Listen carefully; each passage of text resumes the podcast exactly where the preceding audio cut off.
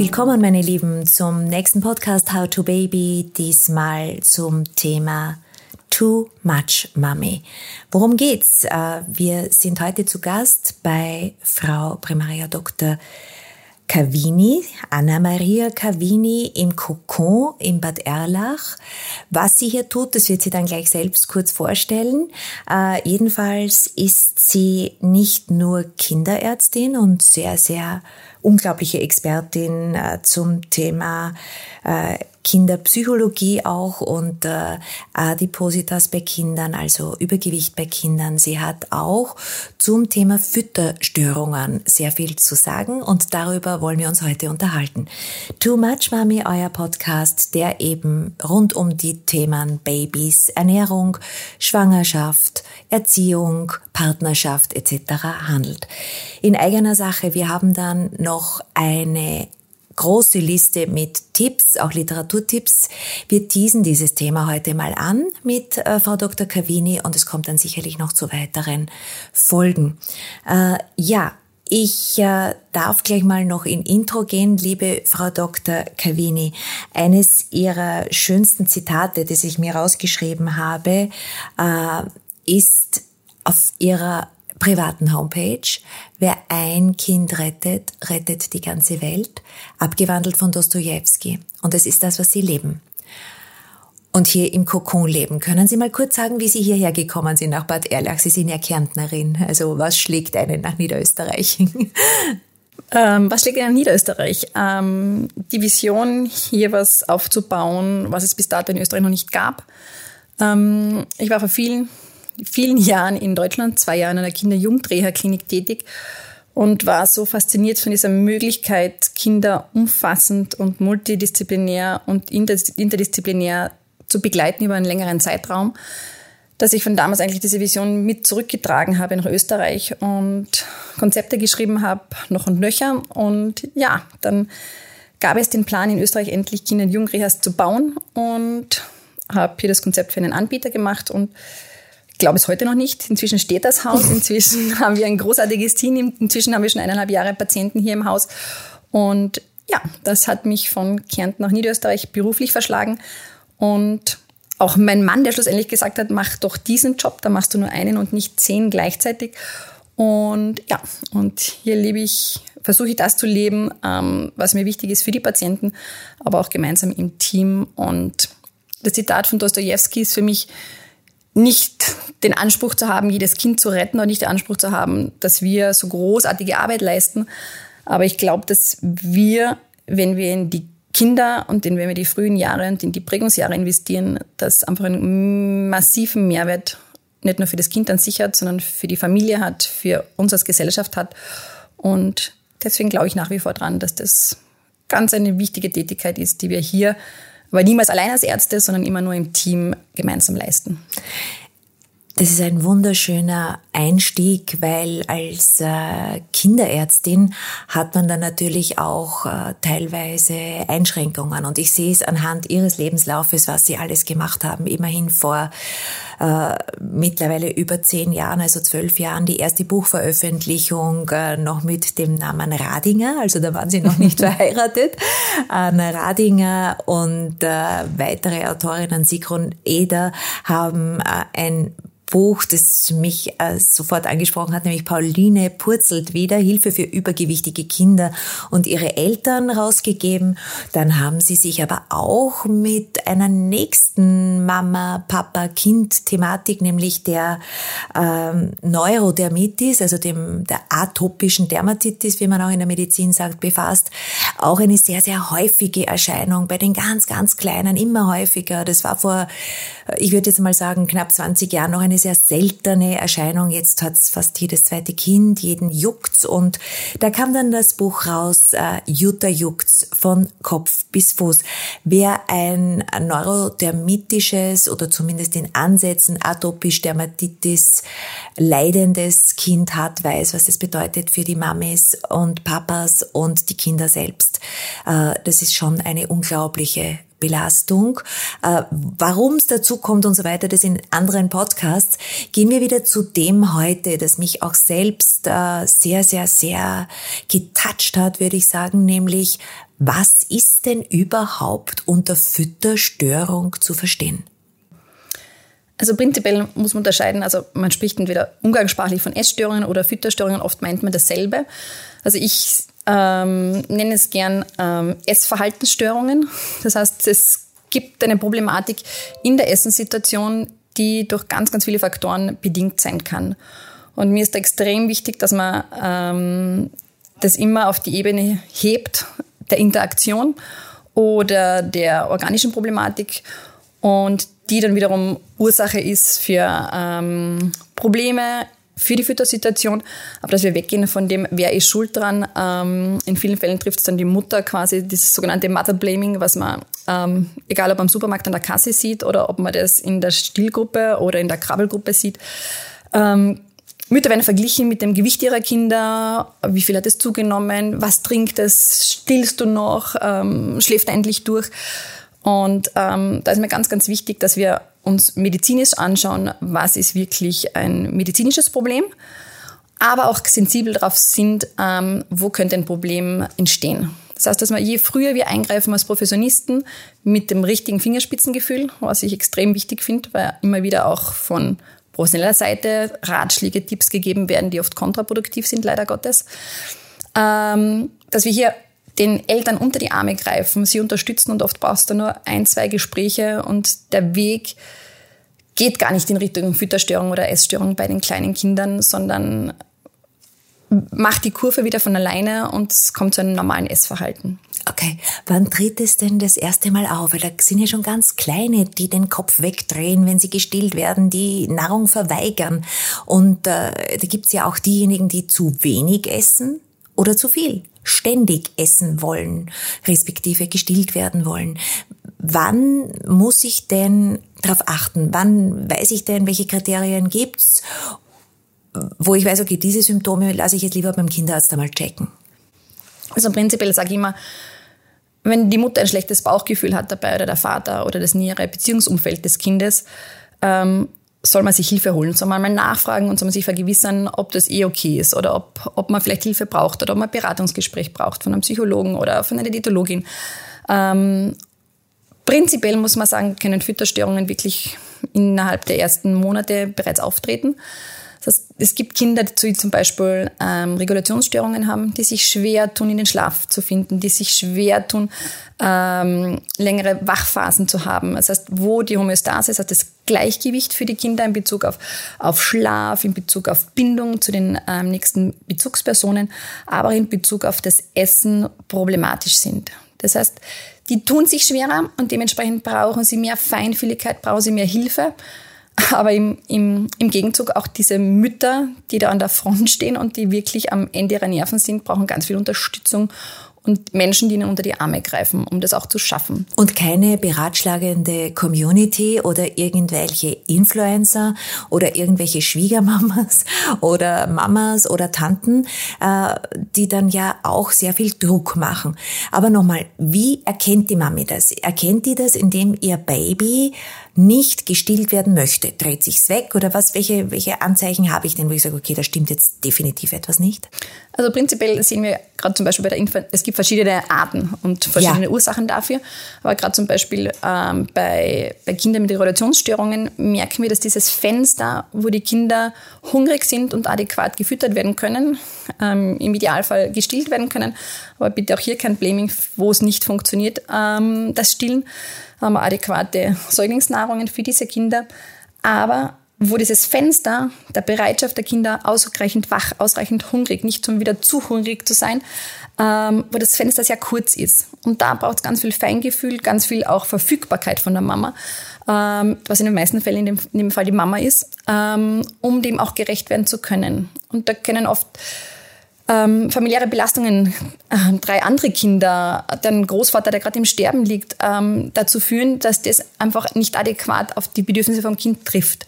Das heißt, dass man Unterstützung braucht, um dem Kind, das in einer Not ist, aber auch dieser Mutter, die in einer Not ist, gerecht zu werden und sie dabei zu unterstützen, dass man das dass man das gut adaptiert aneinander. Gut, wir haben jetzt also wiederholt, es ist eine Regulationsstörung. Darunter versteht man viel eben der Schlaf, der nicht funktioniert oder das Schreibaby oder das Baby, das eben nicht essen kann oder zu viel essen will, äh, das sich eigentlich sehr, sehr schwer tut, in dieser Welt sich anzupassen. Ja, aber wir bewegen uns ja mit diesem Thema, liebe Frau Dr. Cavini, direkt in der Kinderpsychiatrie oder auch in der Elternpsychiatrie. Ja, also wir, wir müssen uns das jetzt mal ansehen, welche Punkte gibt es da alle. Also wir haben wirklich von der Regulationsstörung, wo ich sage, okay, jetzt rede ich mal mit dem Kinderarzt, bis hin zur, was mich sehr, sehr emotionalisiert hat, zur frühkindlichen Anorexie-Möglichkeit. Ja, also dieses Erbrechen von Essen oder das Würgen. Wie sieht man denn das und wie alt sind die Babys oder Kleinkinder und was haben Sie da aus der Klinik heraus äh, für Erfahrungen? Also wir sprechen von verschiedenen Untergruppen. Das eine waren die Kinder, wo die Essproblematik in Kombination mit einer Regulationsstörung einhergeht. Dann haben wir Kinder, eben wie Sie angesprochen haben, die eine sogenannte infantile Anorexie zeigen. Das heißt, das sind Kinder, die sind wirklich extrem verweigernd in Bezug auf das Essen. Wir sehen hier auch immer wieder ähm, in der Biografie der Eltern, speziell der Mütter, ähm, wie Sie sagen, auch psychiatrische Erkrankungen, wie wir sehen auch ähm, Zwangsstörungen, Angststörungen, ähm, Selbstessstörungen bei den Müttern. Was mich aber ganz wichtig ist, dass das wichtig ist für die Mütter dass das auch für den Kinderarzt eine, eine wichtige Rolle spielt, das zu wissen, dass man mit dem Thema, mit den Bezugspersonen, denen man vertraut, auch offen umgeht, um die Entwicklung des Kindes damit einfach auch positiv zu beeinflussen. Wir sehen bei den Kindern, also diese infantile Anorexie sehen wir eher erst im, im zweiten Halbjahr des ersten Lebensjahres mhm. der Kinder. Und wir wissen einfach, dass das in, in, ähm, in Ländern, wo Hunger äh, der Fall ist, nicht vorkommt. Also das ist auch schon ein, ein Hinweis darauf, dass es ein, ein Thema ist in unserer Zivilisation. Man, es gibt Anhaltspunkte in den Daten dafür, dass es ähm, eher Eltern betrifft, die alles ähm, die über alles Bescheid wissen, das heißt, die über die Kalorien Bescheid wissen, die über ähm, sämtliche Details der Beikosteinführung bestens Bescheid wissen, die auch gute Studienlage kennen dazu, aber wo oft dann durchs ich sage es oft meinen Müttern, ähm, es ist alles zu verkopft. Also ist, wir sind weg vom Gefühl, wir sind weg von dem Gefühl ähm, des Kindes und ähm, wir sind weg von den Bedürfnissen des Kindes per se. Das heißt, es wird vieles kognitiv gesteuert, aber Essen ist so ein wichtiger emotionaler Prozess. Und ja, ja aber es ist auch in der Medizin eine, eine assoziiert mit medizinischen Erkrankungen. Ja, also ich gehe jetzt mal den Weg ganz kurz auch es muss nicht immer nur äh, das Psychische sein, der Stress der Mama, des Papas, des Umfeldes, sondern es kann auch wirklich eine medizinische Erkrankung vorliegen. Welche? Genau. Also wir haben eine viel höhere ähm, Inzidenz an Fütterstörungen bei Kindern, ähm, die zum Beispiel angeborene Fehlbildungen haben, speziell jetzt im Bereich der Verdauungsorgane. Wir haben eine höhere Inzidenz bei Kindern, die ähm, kurz nach der Geburt oder den ersten Monaten operiert wurden in diesem Bereich. Wir haben eine höhere Rate bei ähm, frühgeborenen Kindern und wir haben eine höhere Rate bei Kindern, die chronisch schwer krank sind oder auch, was ich total spannend finde, bei Kindern, die zwischen dem dritten und sechsten Lebensjahr längere Zeit ähm, krank waren, im Krankenhaus waren und nur in dieser Zeit zum Beispiel eine Magensonde gebraucht haben und in dieser Zeit, wo es möglich ist, auch das, den Saugreflex wieder zu verlieren. Das heißt, wir haben organische, also körperliche Ursachen bei den Kindern, ähm, die dann nach einer gewissen Zeit manchmal sogar wieder behoben sind. Aber die Problematik des Essenslernens muss nachgeholt werden. Das ist sowas wie ein Insult des Gastrointestinaltraktes. Also wie ein Schlaganfall im Gehirn kann das natürlich auch im Gastrointestinaltrakt bei den ganz Kleinen durch egal welche Erkrankungen ausgelöst werden. Dieses Bild kann ich das so stehen lassen? Ähm, also es sind auch angeborene Fehlbildungen, zum Beispiel, dass die, die Speiseröhre nicht durchgängig ist bei Kindern. Mhm. Dann wird sie operiert, dann wird sie mehrmals pushiert, nennt man das, dass man es da wieder aufdehnen muss. Das heißt, mit viel Schmerzen ver, verbunden, mit natürlich problematischer Essens- und Füttersituation verbunden, mit vielen Operationen, mit vielen Krankenhaus, mit vielen ähm, Eingriffen, wo dann Sterilität notwendig ist für die Kinder. Das heißt, man kann sich vorstellen, dass Essen dann nicht mehr mit... Ähm, bei normaler Beikosteinführung mit einem Gelage, wo alles schmutzig und dreckig sein darf und das Kind von oben bis unten die Speisekarte äh, präsentiert, äh, sondern dass das natürlich ganz andere Voraussetzungen sind und dass dann Essen nicht mit Hunger verbunden wird, sondern mit einem oft auch strengen Regime einer Frühchenstation oder einem strengen Regime einer Sondierungstaktung, ähm, dass oft in Situationen auch der Körperkontakt fehlt beim Füttern. Das heißt, wenn man ein Kind steril sondieren muss, liegt es oft nicht am Arm, liegt nicht gekuschelt an die, an die Brust, und an die Haut der Mutter. Aber auch des Vaters geht natürlich genauso, sondern hier gehen oft ganz viele wichtige ähm, emotionale Momente verloren und ganz wichtig ist mir der Punkt der Autonomieentwicklung. Also ja. Essen lernen geht nicht ohne parallele Autonomieentwicklung des Kindes. Und Liebe. Absolut. Die Sprache, egal welche, liefert dann immer so schöne äh, Erkenntnisse. Liebe geht durch den Magen, heißt es, ja, und äh, vice versa. Das heißt, die, das lässt sich ja jetzt auch ganz junge Diskussion, die mangelnde äh, Berührung, die jetzt auch aufgrund unserer Pandemie äh, jetzt die ersten großen äh, Ergebnisse zeigt. Meine Frage, lassen wir uns nochmal ein auf dieses medizinische Feld, ganz kurz, bevor wir uns dann wiederum in ein bisschen leichtere Gefilde bewegen. Aber wie von viel, wie viel Prozent der Kinder sprechen wir? Wie ist die Prävalenz? Ja, also ein auffälliges Essverhalten im Kleinkindesalter sprechen wir von bis zu 25 Prozent. Das kann Passagier sein. Das heißt, es kann sein, dass das Kind nicht mit dem Löffel gefüttert werden will. Das kann sein, dass das Kind nur essen will, wenn Pepper Woods am iPad läuft. Das kann sein, dass das Kind nicht von der Mama gefüttert werden will, sondern vom Papa gefüttert werden will. Ähm, also das kann manchmal Passagier sein. Prinzipiell sollte man aufpassen, wenn es diese dysfunktionale Füttersituation, wenn die belastend ist für Familiensystem, wenn das Essen plötzlich als Stress erlebt wird. Und, ähm, für beide nämlich. Absolut. Und ähm, dann sollte man näher hinschauen und sollte man vielleicht Hilfe in Anspruch nehmen, beziehungsweise mit einem Profi drüber sprechen, ähm, wie man das unterstützen könnte. Also das ist keine kleine Kinderkrankheit, wenn das äh, Kind äh, mit äh, Pepper Woods am iPad essen möchte und ich kann da nicht sagen, okay, das wächst sich aus, irgendwann einmal äh, so in der Schule wird das Programm dann gewechselt. Ich wollte gerade sagen, da sollten wir echt spätestens in der Schule, da sollten wir mal fragen, wenn die Kinder nach Pepper Woods hören wollen oder schauen wollen. Aber prinzipiell ähm, gibt es verschiedene Kriterien. Das heißt zum Beispiel eben, dass Essen nur noch mit Ablenkung funktioniert. Das ist was, wo man wo die Alarmglocken läuten sollten. Wo man schaut, welche? Welche Alarmglocken? Ja. Die der Eltern und die um Bitte, also um Hilfe bitten sollten in der Situation oder sich mit einem Profi darüber unterhalten sollten. Also da gehe ich zum Kinderarzt genau. oder zum Psychologen genau. und sage einmal, hey, irgendwie, bei uns ist irgendwas einmal auffällig. Genau. Darf ich noch kurz sagen, es ist ja, ja. immer noch ein Tabuthema. Es ist Eben. für ganz viele Mütter noch ein ich muss mir jetzt eingestehen, ich kann mein Kind nicht adäquat versorgen. Ich mache mir Sorgen um ähm, die Gewichtszunahme meines Kindes. Es wird noch immer von uns Frauen erwartet, dass das angeboren ist, ein Kind zu ernähren. Also das ist völliger Mumpitz. Es ist weder genuin weiblich, noch ist es ähm, uns in die Wiege gelegt. Also das ist, also ich finde das so wichtig, dass wir weg von dieser Beschuldigung der Mütter kommen, sondern zu schauen, welche Ressourcen sind vorhanden, warum braucht es gerade in dem Umfeld jetzt gerade mehr und wer könnte unterstützend sein ich gehe noch einmal einen Schritt zurück, wenn ich mich jetzt da in diese Diskussion hinein spüre.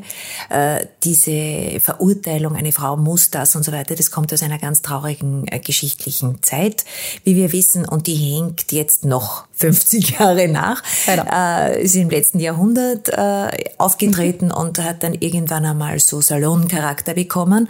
Aber dieses dieses Feld der Angst, jetzt werde ich Mama und jetzt muss ich alles richtig machen, dieser Perfektionismus und dieses alles wissen und können müssen, den haben wir schon auch selbst zu verantworten. Wir lassen uns ja auch darauf ein.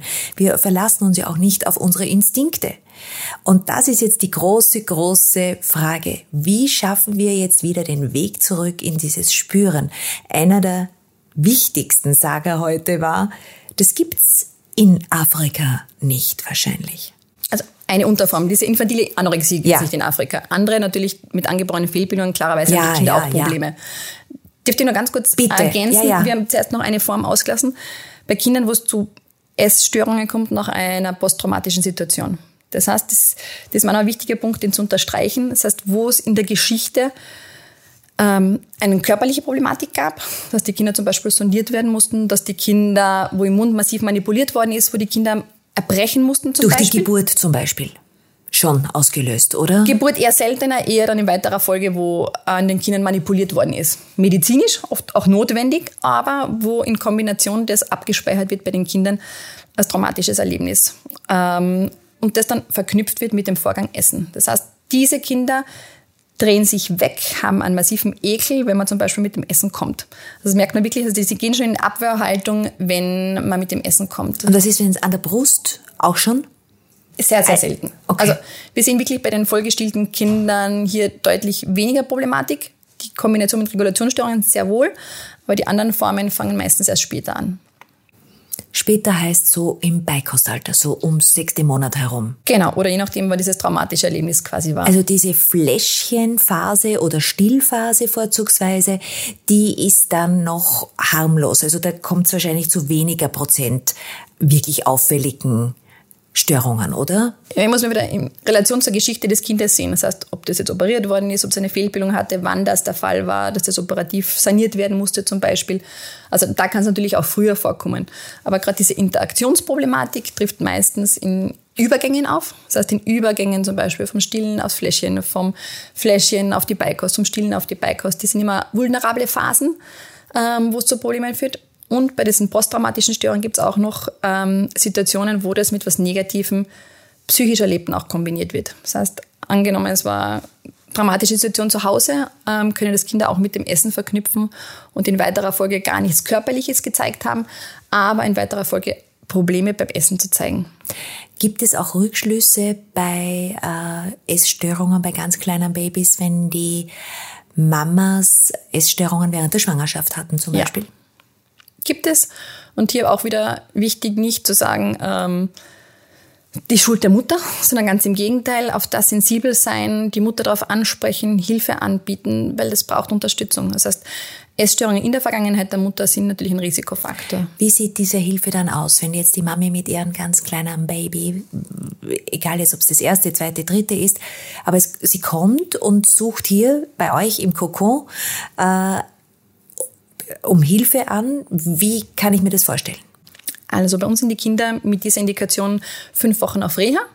Wir haben seit Beginn eigentlich habe ich den Schwerpunkt auf diesen Bereich auch gelegt, haben wir immer eine Gruppe laufen, das heißt mit vier bis acht Kindern, die ein Problem mit dem Essen haben. Wir schauen immer, dass wir sie relativ gut matchen vom Alter her. Das heißt, wir haben oft Gruppen mit kleineren Kindern, Säuglingen, wir haben oft Kinder, äh, Gruppen mit Kleinkindern, aber auch ähm, größere, ähm, sechs, sieben, achtjährige hatten wir bereits ähm, hier zur Therapie. Und diese Arbeit ist wunderschön, weil wir sie im Team machen. Das heißt, so, äh, der Mediziner ist wichtig, aber wichtiger ist das gesamte Netz, was diese Familie versucht aufzufangen und gemeinsam begleitet.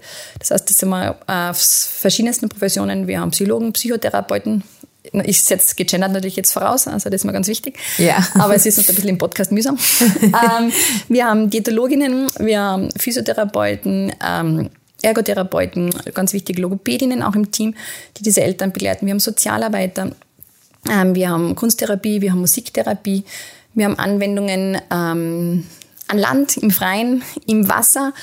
Ähm, was mir ganz wichtig ist, dass wir im Team diese Mütter sind es meistens auffangen, ihnen diese Schuldzuweisungen von den Schultern nehmen, dass wir gemeinsam mit ihnen den Weg jetzt gehen und wir übernehmen Verantwortung als Mediziner. Das heißt, wir lassen das Kind nicht verhungern, wir ähm, lassen das Kind nicht verdursten. Diese Angst dürfen sie jetzt uns überlassen. Das heißt, das ist ganz, ganz wichtig. Die sind von Angst geplagt Tag und Nacht. Ähm, alle kommen mit einer Excel-Tabelle im Kopf. Die rattert und rattert und jeden Milliliter, jede Kilokalorie und Einfuhr und Ausfuhr, was bei dem Kind rein und raus geht. Ähm, und das versuchen wir langsam abzubauen in Kombination mit ähm, den Kindern, die sehr oft auf verschiedene Reize überreagieren. Das heißt, diese Kinder zeigen sehr oft Hypersensibilitäten, gerade im Bereich des oralen Bereichs, also im Bereich des Mundes, im Bereich des Schluckvorganges, aber auch im Bereich der Haut. Das heißt, viele dieser Kinder ähm, können, nicht, können in einer Sandkiste sitzen, weil sie das, auf das überreagieren. Das heißt, wir arbeiten mit den vielen Disziplinen, nicht nur im Bereich des Schluckens hier das zu verbessern, sondern auch ähm, taktile Reize besser aushalten zu können. Das ist, da gibt es geniale therapeutische Maßnahmen, wo mit Rasierschaum, wo mit Wasserfarben das ganze Therapiezimmer bemalt wird. Wir einen extra Raum haben, wo wir die Kinder auch abspritzen dürfen, wo die Kinder alles anspritzen dürfen. Wir haben ein tägliches therapeutisches Spieleessen, wo wirklich nicht das Ziel ist zu essen, sondern zu spielen. Und das ist mit dem Essen. mit dem Essen. Mit den Therapeuten und mit den Mamas und Papas. Herstellen. Ja, sehr gut. Genau. Also, weil das ist ja auch etwas, das in unserer Gesellschaft so äh, scheel angeschaut wird, irgendwelche Bananengatschereien oder wenn Kinder eben im Brei herumtun und unser Hygieneverhalten und unsere äh, Designermöbel, die dann beschmiert werden könnten. Das heißt, es überträgt sich. Aber die Mamis und oder Papas, die sind dann hier mit ihren Babys oder Kleinkindern oder Schulkindern jedenfalls, die verbringen jetzt die Zeit gemeinsam und bekommen dann die Mamis auch ihre eigene, ganz nur für sich zugeschnittene Psychotherapie, wenn sie wollen? Also prinzipiell muss man leider sagen, in Österreich sind wir, also sind bei diesen Indikationen nur die Kinderpatienten. Aber natürlich versuchen wir im Haus, es wird nur das finanziert, das heißt, die Eltern sind nur, Be ja, nur Begleitpersonen, aber wie uns allen klar ist, ist das natürlich ähm, nicht nur das Problem des Kindes. Ein systemisches Thema. Systemisch das ganze Familiensystem davon betroffen.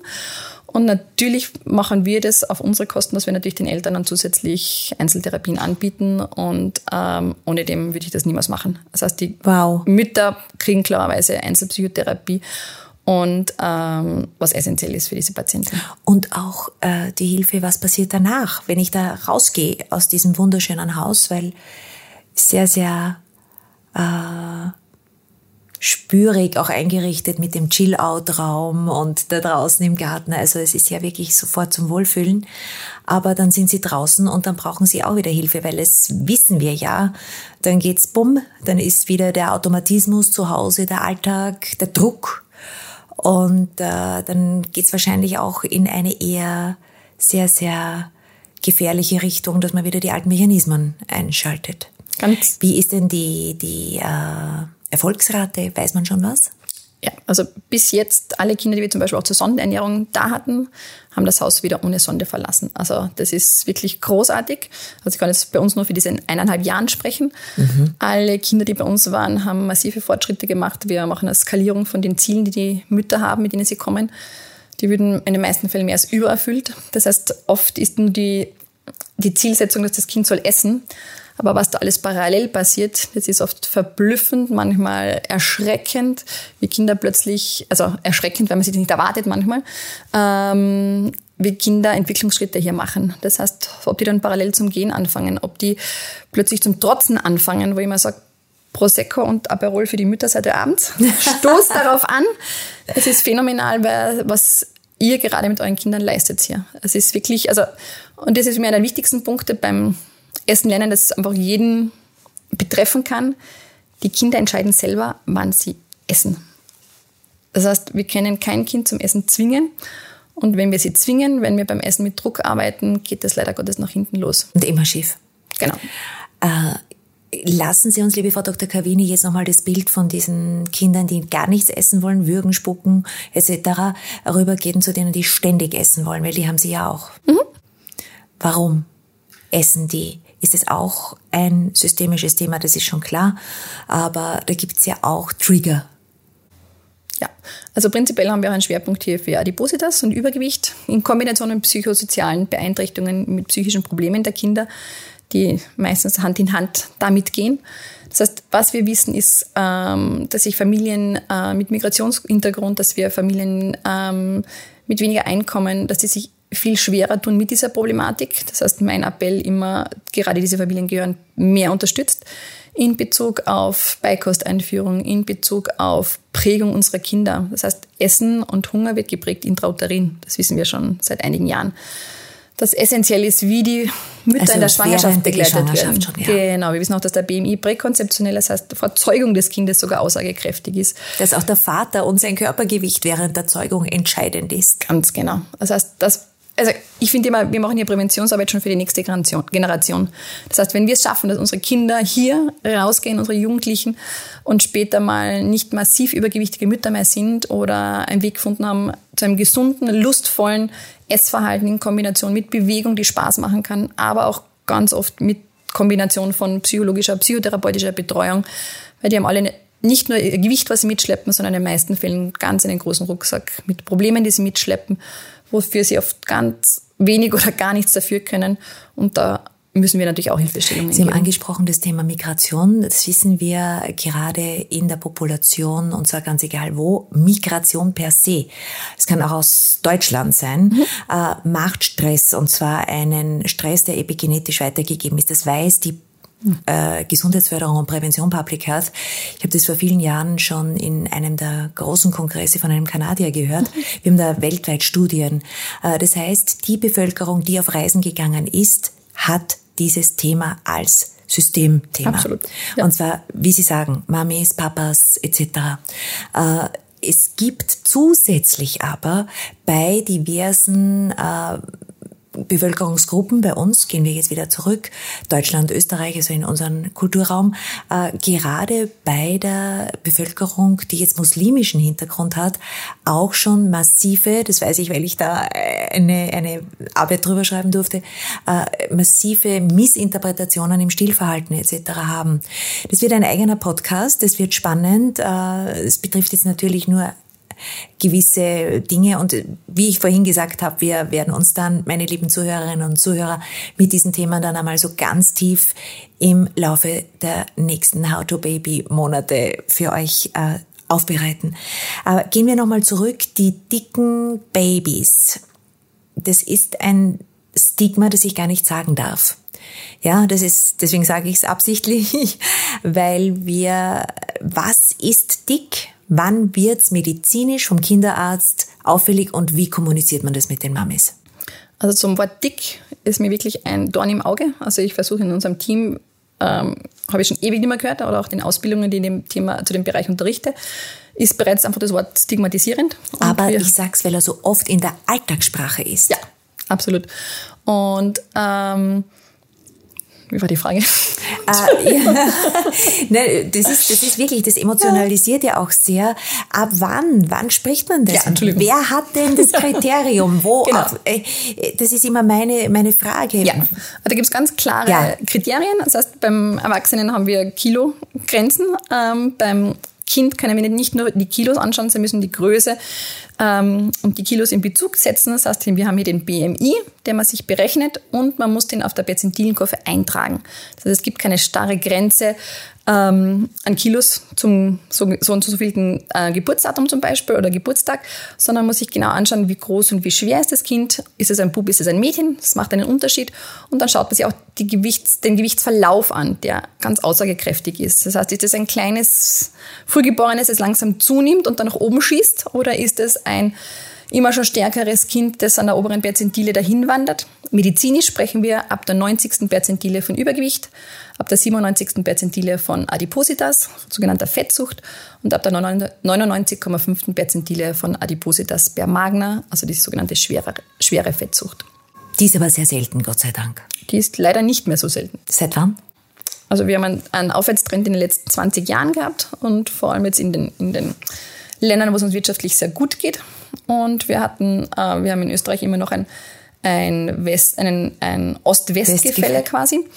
Ähm, und die Länder, die vor einigen Jahren noch besser dran waren, Italien, ähm, Malta zum Beispiel, sind in der Zwischenzeit an den Spitzenreitern, wo vorher noch wirklich Mexiko mediterranische Kost, ja. mediterrane ja. Kost war, ähm, ist das leider Gottes auch nicht mehr der Fall. Ja. Es ist erschreckend, wiederum ein eigenes Podcast-Thema. Wenn es euch interessiert, meine lieben Zuhörerinnen und Zuhörer, äh, lasst es uns wissen, ob euch das auch wirklich äh, interessiert ich habe halt ein brennendes Herz für dieses Thema, weil wenn China, das ja immer über Jahrhunderte diese gesunde Ernährung hatte, all dieses TCM etc., aber jetzt eine der führenden Nationen für übergewichtige Kinder und Menschen wird, dann heißt es jetzt aufpassen.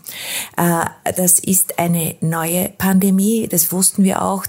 Wir haben jetzt nicht nur Covid, wir haben Übergewichtspandemie, wir haben auch äh, psychische Probleme etc. Also das überholt alles. Diabetes war einmal Number One, aber das wird alles ein Thema. Gehen wir zurück, gehen wir zu den Fütterstörungen. Liebe Frau Dr. Cavini, machen wir einen schönen Abschluss. Ähm, wir haben es jetzt aufgezeigt, wann muss ich schon ein bisschen sensibilisiert sein. Main Message für die Mamis und Papas, ihr seid nicht verantwortlich. Äh, dieses Schuldthema ist nicht wichtig. Es ist einfach so. Korrekt? Absolut. Also es, es gibt verschiedene Faktoren, die den Fütterprozess beeinflussen und alles liegt nicht in unserer Macht.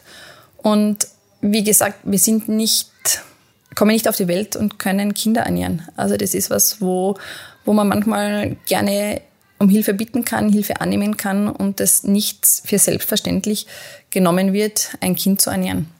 Es ist auch jetzt letztes Bild von mir schwierig, weil äh, mit bestem Wissen und Gewissen, wenn ich jetzt äh, Pränahrung oder Pränahrung 2 oder was auch immer mit allem besten Gewissen als Mami äh, einkaufe, weiß ich ja gar nicht mehr, was ist da alles drinnen. Ja, wir sind ja auch, wir sprechen ja von der Verhaltens- oder Verhältnisprävention. Wir sind ja auch den Verhältnissen ausgesetzt. Deshalb sage ich jetzt, liebe Mamis, Zuhörerinnen und ihr alle da draußen, äh, wir müssen uns das gemeinsam als Gesellschaft auch ansehen dürfen, wie wir ernähren, wann und dass sich das jetzt ändert, das sollte im Jahre 2021 klar sein. Was wünschen Sie sich, liebe Frau Dr. Cavini, für die Kinder und Babys? Wenn wir einen schönen Bogen machen hm. vom Zitat des Dostoevsky wieder zurück. Also ich wünsche mir ein Umfeld für unsere Kinder, unsere Babys, wo nicht immer alle funktionieren müssen. Das heißt, wo wir alle mit unseren persönlichen Problemen und Unzulänglichkeiten Hilfe beanspruchen dürfen, die auch bekommen zum richtigen Zeitpunkt in adäquater Qualität für alle und schnell und rasch und kostenlos zugänglich.